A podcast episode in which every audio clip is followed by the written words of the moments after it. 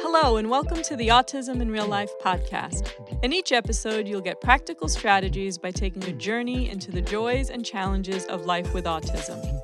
I'm your host, Elia Walsh, and I'm an educator and a parent of two young adults, one of which is diagnosed on the autism spectrum. Join me as I share my experience and the experiences of others so that we may see the unique gifts and talents of individuals on the autism spectrum fully recognized.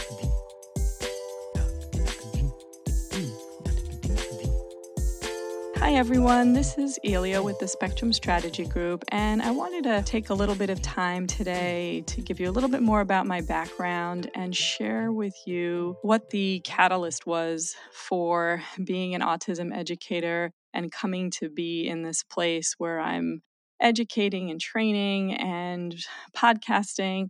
And I think I need to step back first to uh, when my own son was diagnosed, which I think has many layers before we get to even that place. Uh, I know that when my son was super young, uh, we noticed that there were some things that were a little quirky, a little challenging, but honestly, I, you know, I didn't think much of it. And as parents, he was our first child. And so I really didn't have that much to compare that to. And I guess what I was noticing a little bit was uh, he slept a lot, uh, and which, you know, as a new parent seemed like, great, this is awesome. He sleeps a lot.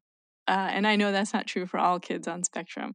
Um, but I also noticed he was a little picky with his food and sensitive to sort of textures and lights and sounds. Uh, one of the things I remember uh, most was he'd be in the stroller and we would be in a department store and he would run his hands along the clothing and he really liked fabric different types of fabric uh, particularly really soft fabric. And you know that kind of stuff just seemed really cute and endearing and you know i didn't know that that could have been uh, like sort of an indicator for something. So i really didn't think anything of it um, and you know i made some accommodations for uh, picky eating and for you know some of those sensitivities to sounds uh, so i just seemed like a normal thing to do as a parent is you make accommodations for your child based on what they need. And i think once uh, he started in preschool he started in a uh, you know as a as a new mom i didn't want him going to a preschool that was all week um, every day. You know, it seemed like too much to jump into. He seemed like he was still a little emotionally young at three years old. So I was like, no, let's put him in a three day a week, half day pre K. Uh, just to sort of ease into that. Um, probably more for me than for him. And so he started there, but, you know, kind of quickly on, we noticed that there was something that was not working there. Um, it felt like teachers were not open to his uh, differences. Um, you know, one example was we kind of weren't sure whether he was righty or lefty, but we kind of thought he was leaning lefty. Uh, but the teacher he had was sort of encouraging right hand uh, instead of sort of seeing where things were going. So that was, you know, one thing we were noticing. And also, he started having diminished interest in things that were normally something he enjoyed. So, music has always been something he enjoyed. He really loved doing arts and crafts and creating things. And when those times came up, there was starting to be a diminished interest. And so, this was, I'd say, the first, within the first, you know, couple months of being uh, in this uh, first preschool setting. And there was a point where he started hiding under the tables um, during certain activity sessions. And I was, you know, sort of like, well, this is not usually what, you know, my kid does. So I, I don't know what's happening and what is there something else going on that we're not aware of and then we started finding out that there was a little bit of um, i would say now probably a little bullying going on really even at this age of three and he was getting picked on by at least I know one other student that was in the classroom. And so at that point, we decided it was out and I was pulling him out of there. And fortunately, I was able to get him into, uh, and that was a private preschool setting. I was able to put him into the public school preschool setting, which was still privatized, uh, but it was a, at the time, it was called a blended Montessori preschool program, which was five days a week. And it was uh, what we would now say inclusion. Uh, we had special needs kids in there and uh, regular ed kids in there and they were all learning the same curriculum. There was a special ed teacher, a regular ed teacher, and uh, an, instruction, an instructional assistant as well as speech and OT rotating through the classroom um, because of some of the kids in there who were early intervention students. So I, I know that now, you know, going back and recognizing what um, what I had in that uh, preschool setting. But my son did really well in there. He had someone looking at what his needs were, and he there was a lot of structure in the classroom, and he was uh, thriving and enjoying that. And so I was so thrilled that he was in the right placement. And he was there for another year. So uh, it was th- a three year old, four year old program. And, you know, from there, he went into a similar kindergarten program. So he went into an inclusion kindergarten program, which also had two teachers, one regular ed, one special ed, although they were both special ed certified. And then we also had an instructional assistant as well as speech and OT rotating through the classroom. So, also Montessori based. And he did amazing in there. And uh, again, the only thing there were some uh, pieces that, you know, feedback that we were getting that he was a little bit uncomfortable, a little bit socially distant from some of the other kids, but he did make friends with um, with one or two other children in the room, and so you know all seemed to be fine. Just something that hey, we're just noticing, but. Uh, again, we were getting he's articulate, everything's great, it's working wonderful. I loved this, both the preschool and the kindergarten program so much that when I had my daughter and she was entering into school, I wanted to make sure that she was in those same programs. Uh, and it did work out because I had already had one child in there. So uh, it was such an amazing uh, learning experience. And I learned a lot from those teachers myself as I then moved into my teaching career. So right into that in that same space i was changing careers from being a trainer to being a corporate trainer in investment banking to switching and becoming an elementary school teacher. So, in doing that, um, as I've mentioned, I started working in a young autism program. And so, around that time, my son was that three, three and a half age. And it was when we were noticing challenges in that first preschool program. But then I started noticing that some of the things I was seeing working with my own students in there that my son seemed awfully similar to a lot of the kids that I was working with. And so I started doing some research and started asking around the people that I worked with at the time. And it was sort of vague. I wasn't really getting a lot of information. And so it was pretty frustrating. And so I was looking up as much as I could. And back then, uh, you know, like 18 years ago, research was not as easy as it is now. You know, I couldn't just go online, although I could, and I could find some things, but it was pretty limited. And uh, I started asking people and asking friends and other educator friends that I have and trying to see if I could piece something together. Uh, and in the interim, he seemed to be doing okay, except we did notice a little bit of anxiety I did start asking his teachers, What are you seeing? Is there anything? And I really got a lot of, No, he's meeting his milestones. He's really articulate. He was already reading.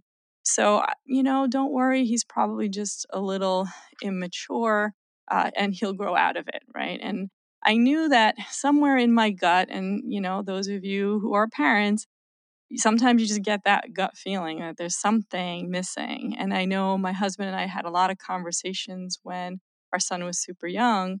Do we get an evaluation? Is it going to do anything? Should we wait? And so, sort of like this I don't know, we don't notice that there's anything prominent enough to go and have uh, have an evaluation done. And so we kind of waited uh, as we got into first grade, though, we noticed that there was a huge amount of anxiety um, and really some social interactions that were not working. So we did go to a psychologist, and the psychologist did sort of a you know, an initial evaluation. And his feedback was also he's, you know, super intelligent and, you know, very articulate. And um, I got the phrases, and those of you who've done some research, uh, he's like a little professor and he marches to the beat of his own drum, which is great and will serve him well as he gets older. Um, and all true. Uh, but the social piece uh, was still something that we were struggling with, and we had tried other activities and still felt like he wasn't able to kind of connect with the other kids that were in, you know, let's say karate or soccer or those types of things. And so this psychologist said, well, we have, you know, we run some, you know, kids' activities that maybe your son might be interested in. And a lot of it was drama based and play based. And I now know that it is a social skills group, but that was not, I mean, they, they didn't even call it that at the time. But we said, yeah, sure, we'll try that. Let's try it.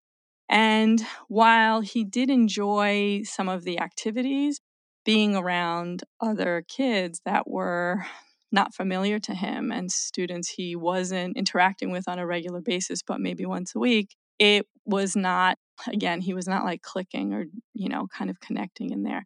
So that really didn't work as well. But, you know, he had tried that and he was continuing to see the psychologist and that did seem to help with some of the anxiety.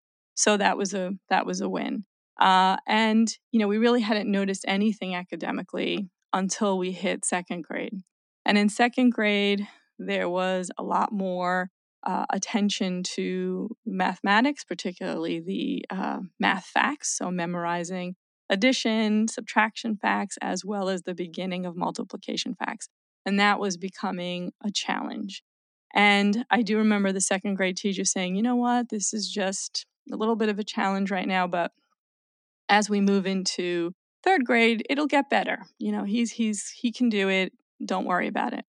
And when we moved into third grade, his third grade teacher was actually a special ed certified teacher, but she was happened to be the classroom teacher for third grade that year.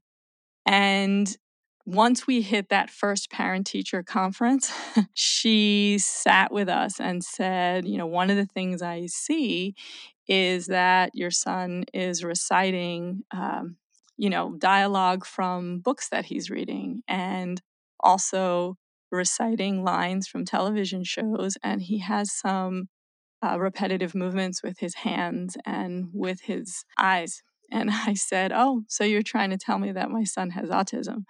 And she said, Oh, so you kind of already knew a little bit. And I said, I've been doing some research, but we were waiting for someone to tell us that there was something uh, that we should do something about. And so after that, we did go to a neuropsychologist and we had him evaluated. And the initial evaluation did not come back with autism. Uh, it came back with ADD, inattentive type. And so they said, you know what, if you try a little bit of medicine, that might be okay. And maybe he'll feel like he can focus a little bit better and he'll be able to attend. And as a parent who really just wants their child to feel better and feel like they can connect with their classmates and feel like, you know, they're, um, feel comfortable being in the room that they're in i said yeah let's let's try medicine let's see what happens um, but what we did notice was that the medicine actually sort of amplified some of the uh, autism features so there was more flapping more spinning and just really not being able to settle. And so we decided that clearly the medicine is not working and this is not helping. So we took him off the medicine. They did a second round of evaluation and they came back with a diagnosis of PDD NOS. So that is pervasive development disorder, not otherwise specified, with a little tagline that said, with Asperger like features. So when you're looking at the diagnostic criteria, that kind of means that he met most of the, you know, check off lists for the diagnosis of Asperger's or slash autism uh, because it was a different way of diagnosing back then, but not all of them. So close, but not everything. So, okay, we were like, we get it. Um, but what does that mean, right? Like, so as a parent at that point, now what? What do I do with that information? And it was, you know, okay, well, now we know what does that mean when we go back to school? And what does that mean for a future? And what does that mean for what steps we have to take? And I have to say, there was no one that was really giving us that support. We got a report and we got a diagnosis, and that was sort of it. And so I had done some research. Um, my husband, fortunately, is a physician, so he was able to get some research. But I just sort of said, well, we're going to have to advocate and figure it out. So I went to his school and I said, this is a diagnosis that they have, and you know what what what what can we do to help? And at the time, there was a I was met with a lot of resistance of what to do. Uh, he was meeting his milestones academically. He was, you know, not regressing. so um, and he was making effective progress. And so there was no support given uh, and no one to help say, hey, here, this is what you can do, and this is what we can do now that we have this diagnosis. And there was a lot of resistance around doing anything at school as far as an evaluation. And so I felt a little alone. And, uh, you know, on top of having that experience with school, personally, I was still going through what does this mean? Why, you know, why is this happening? Why him? Uh, and really feeling at a loss of knowing what to do and also no one to connect with. There was really no one that could relate or could understand what I was experiencing. And so, you know, yeah, this was the beginning of feeling isolated as a parent. And so, you know, I I say that I wish that we had had um, more knowledge early on. And while he was uh, almost nine years old by the time he was actually diagnosed, I think those earlier years, it would have been great to have known more and to have been able to um, maybe enlist additional support. And while anxiety was the predominant challenge that we were facing, it there were still other things that perhaps could have helped alleviate that. So fine motor skills uh, is a challenge and still is. You know, was a challenge then. Um, being able to do things like open packages or tie your shoes or open up, you know, bottles, cans, juice boxes, right? Like those types of things um, were super challenging. And maybe if we were able to get some OT support with handwriting and other fine motor skills, uh, maybe some of those things could have been mitigated, and maybe those things could have, you know, reduced anxiety.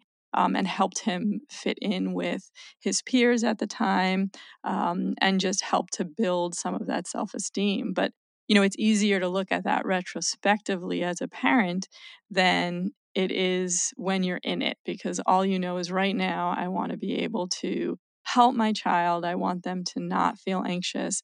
I want to help him feel like he can fit in and feel successful. And so that's where we were at in that moment.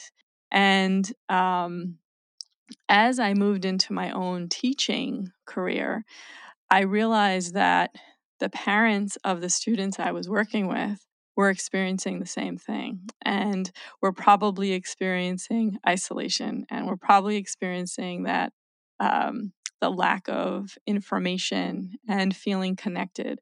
I had so many meetings uh, as a parent and have had them throughout the schooling career with teachers and administrators and special ed teachers and psychologists and all the different people that are on the school teams.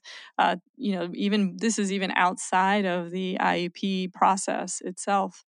Uh, it's an ex- it's an exhausting amount of energy, and so I know that as a teacher, my parents that I was working with also were experiencing the same thing. So I always was very, you know, mindful and respectful of the parents that I was working with.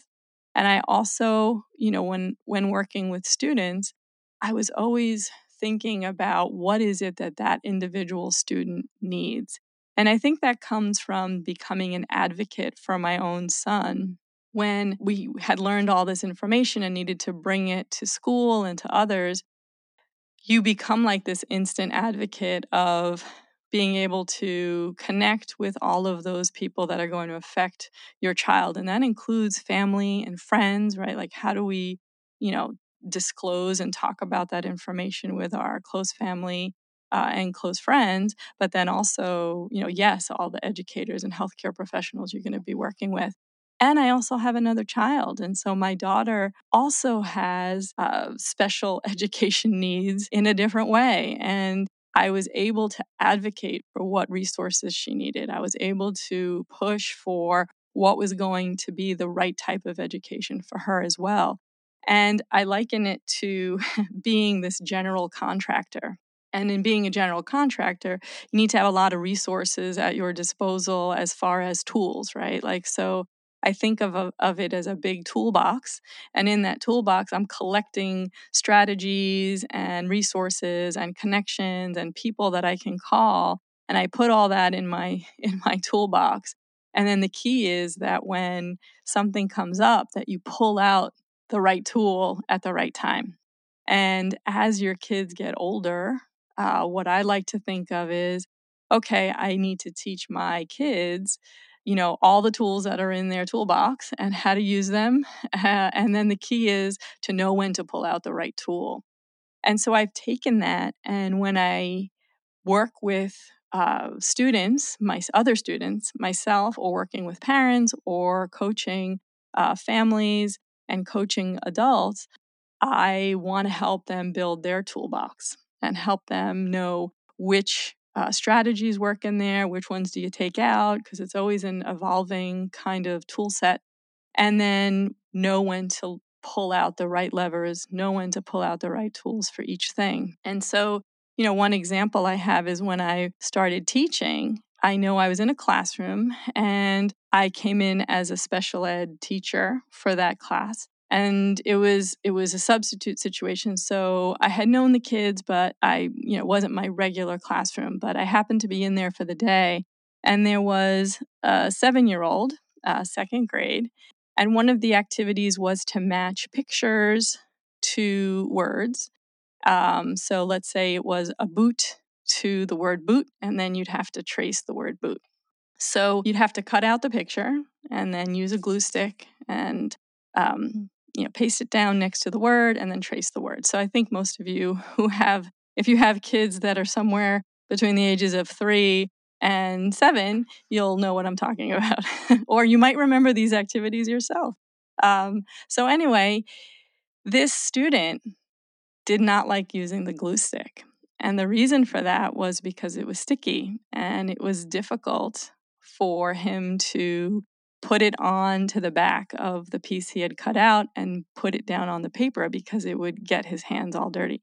So clearly there was some sensory things going on here. Uh, so what I did was I said, well, let's get rid of the glue stick. So I went up to the desk, I got the tape. To me, that made much more sense. And I showed him how to use the tape to tape the picture down next to the word. Now, mind you, he knew what word went with what picture. Uh, and he was able to complete this entire page with all the pictures, matching them up, taping them down. There was an instructional uh, assistant in the classroom, and she questioned me on using the tape. And she said the students aren't allowed to use the tape. They can't use the tape.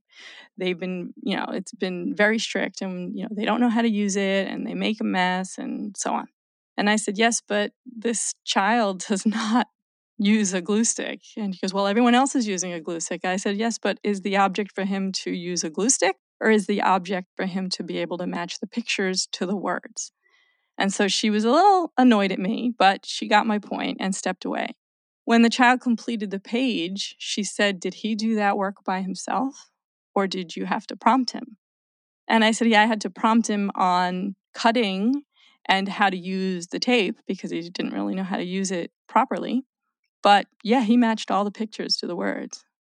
So, see, if we remove the obstacle of the glue stick and just try a different tool that's in our toolbox, we can reach success. And so that was a very powerful moment for me because I realized that sometimes, even as I mean, I've, I'm guilty of it as a teacher, we have to set you know structure and order and you know rules within the classroom and all of those things which are great but we have to make sure that some of those things aren't keeping our students from learning in the way that they need to learn. And it was really an eye opener because for me i then now became a student advocate as well as a parent advocate. And you know, through my teaching career, there have been times when I've advocated for my students so much that I may have been met with some resistance from administrators uh, and from my peers. However, for me, the most important thing was is my student or are my students getting what it, what it is they need and what is important for their success? And so I think between my parent experience and my teaching experience. I've been able to put that together. And my goal for this work that I'm doing now is to make sure that I can have parents feel less isolated, be able to find information that I found very challenging to find early on, especially.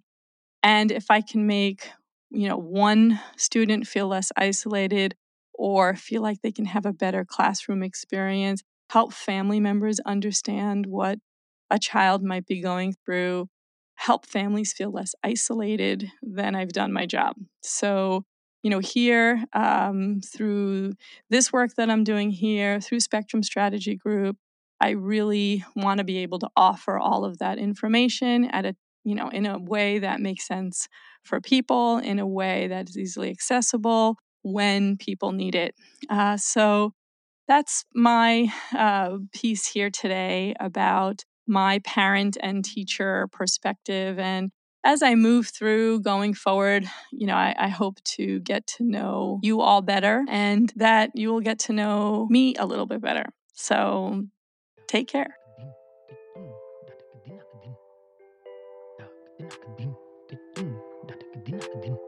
Thanks for listening to Autism in Real Life. This is Elia Walsh, and if you like the show, please hit subscribe so you can get notified each time a new episode is released. Also, if you join our email list at thespectrumstrategy.com, you can get a code to attend one of my online courses for free. See you next time.